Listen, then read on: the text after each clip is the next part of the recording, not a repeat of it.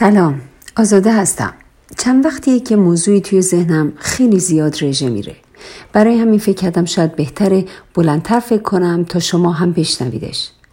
و راستی این رو هم بگم خیلی خوشحال میشم اگه نظری راجع به فکرهای بلندم داشتید با هم حتما در میون بذارید. راستش مدتی یکی از موضوعات کتاب هایی که در دفترم با دوستان با هم می‌خونیم خیلی زیاد تکرار میشه. و برای همین نسبت به بررسی شکم حساستر از قبل شدم.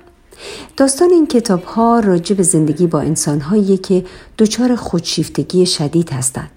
پدیده ای که احتمال بروزش برای همه ما وجود داشته و داره و تنها هوشیاری و آگاهی نسبت به موضوع می‌تونه سلامت روحی ما رو و شانس مبتلا نشدن به این اختلال شخصیتی رو در ما کاهش بده. این داستان ها در مورد زوجایی که به علت مشکل شخصیتی خودشیفتگی یکی از زوجین شانس برخورداری از یک رابطه زیبای زناشویی رو تقریبا از دست دادن یا کودکان و نوجوانان بیپناهی که به علت همزیستی با والدی خودشیفته دچار کاهش اعتماد به نفس شدن و حالا با مشکلاتی مثل افسردگی و استرابهای شدید دست و پنجه نرم می‌کنن. مطمئن هستم شما هم اسم این اختلال رو خصوصا ظرف دو, دو سه سال گذشته خیلی زیاد تو رادیو و تلویزیون و مخصوصا در مورد مسائل سیاسی و سیاستمداران جدیدی که این ویژگی رو به طور واضح و مشخصی دارند شنیدید. و قطعا حتی به همین دلیل هم تا حدودی به موضوع و مشکل خودشیفتگی آشنایی پیدا کردید.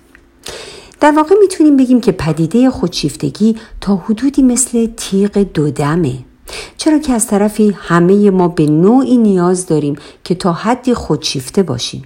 و از طرف دیگه اگه میزان این خودشیفتگی زیاد باشه باعث آزار دیگران و رابطه هایی میشیم که در اون قرار داریم و خودمون رو هم آزار میدیم.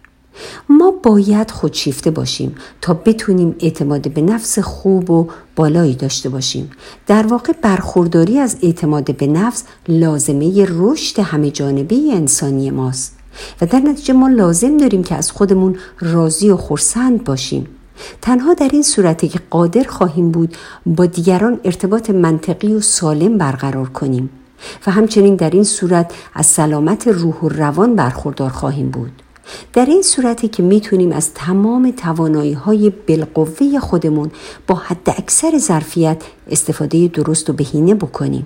ولی طرف دیگه تیغ اینه که اگر متوجه میزان خودشیفتگیمون نباشیم اون وقت حتی اعتماد به نفسی هم که خواهیم داشت کاملا بیش از ضرورت خواهد بود. به طوری که دیگه دیگران رو و حقوق و توانایی های اونها رو نخواهیم دید. دیگه متوجه حضور دیگران نخواهیم شد.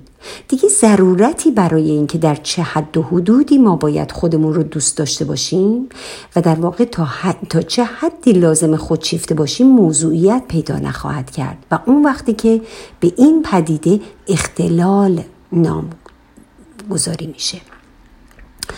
اختلال خودشیفتگی در واقع یک مشکل و اختلال شخصیتیه که فرد اون رو طی دوران زندگیش و قطعا با کمک اطرافیان اعم از والدین، محیط پرورشی و سایر عوامل محیطی در خودش ایجاد و پرورش میده.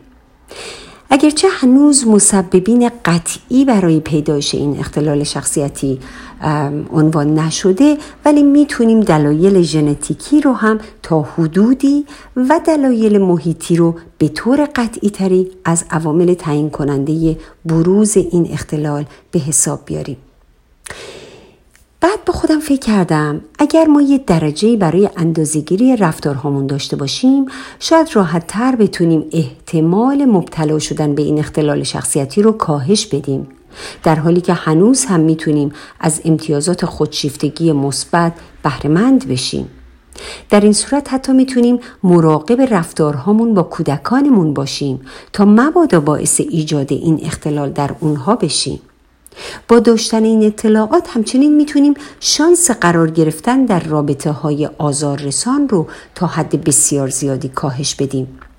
خلاصه به دنبال این افکار تصمیم گرفتم ویژگی های بارز این اختلال رو همراه با شما یه دوره بکنم تا به این وسیله بهتر بتونیم از سلامت روحیمون مراقبت بکنیم. خب از بارزترین ویژگی فرد خودشیفته اینه که همیشه این احساس رو به طرف مقابلش میده که او مقصره. یعنی طرف مقابل مقصره. به طوری که کسانی که با فرد خودشیفته در ارتباط مداوم قرار می‌گیرن معمولا از اعتماد به نفس کمی برخوردار هستند و از این موضوع به شدت میرنجند چرا که همیشه مورد تحقیر و سرزنش قرار گرفتن. و حتی در بسیاری از موارد حتی خودشون هم به این باور رسیدن که توان انجام هیچ کاری رو ندارن. همیشه اشتباه می‌کنن. هیچ کاری رو بدون حضور اون فرد خودشیفته قادر به انجامش نیستن. و مدام حتی خودشون رو برای کمبودهاشون سرزنش می‌کنن.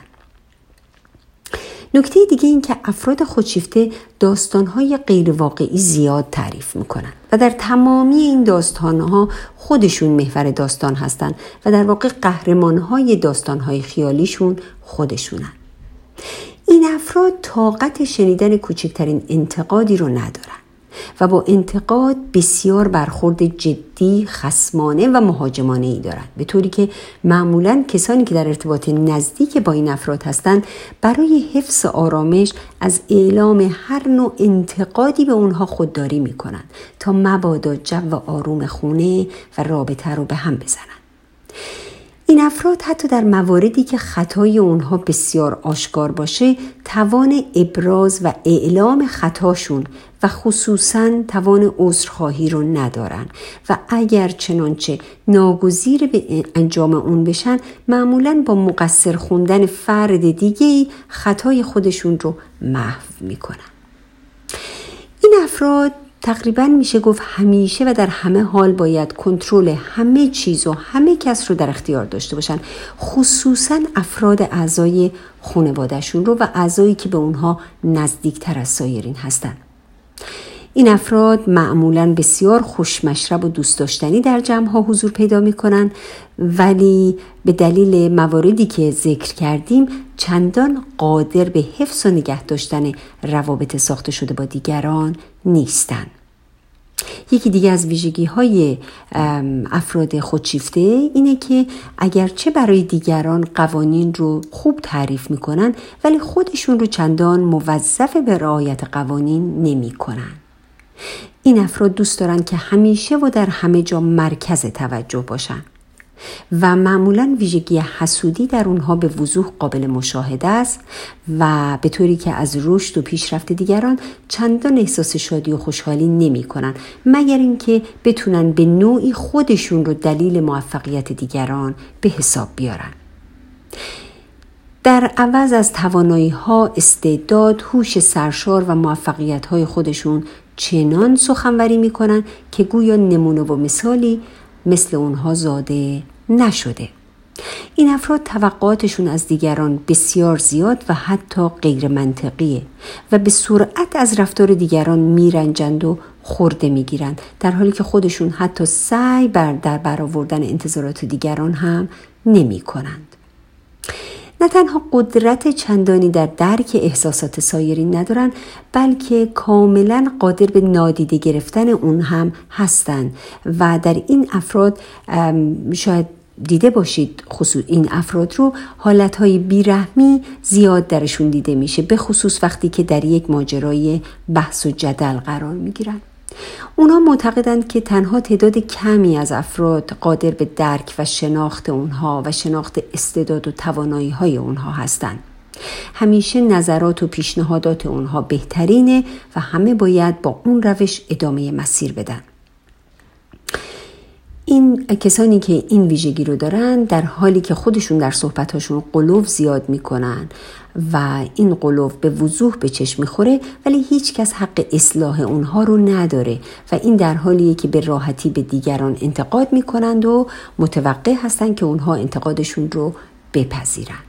خب امیدوارم با دونستن این ویژگی ها بیشتر مراقب باشیم تا مبادا درگیر این اختلال بشیم و مبادا خودمون و اطرافیانمون رو به خاطر این ویژگی هامون برنجونیم. و البته حواسمون هم باشه که اگر متوجه یکی از این ویژگی ها در خودمون یا دیگری شدیم بلافاصله از برچسب خودشیفته استفاده نکنیم. بلکه به جای اون در جستجوی راه حلی باشیم تا اون رفتارها رو اصلاح کنیم. چرا که داشتن یکی یا دو تا از این ویژگی ها دلیل بر این نیست که فرد یا ما دارای خودشیفتگی بسیار بالایی هستیم و اختلال شخصیتی داریم. داستانیه که باید کمی بیشتر بهش توجه بکنیم و حواسمون رو جمع بکنیم. خب دیگه وقت خوندن کتاب بعدی شده و مجبورم فکر کردن همراه با شما رو تموم کنم. تا فکر بعدی خدا یار و یاورتون باد.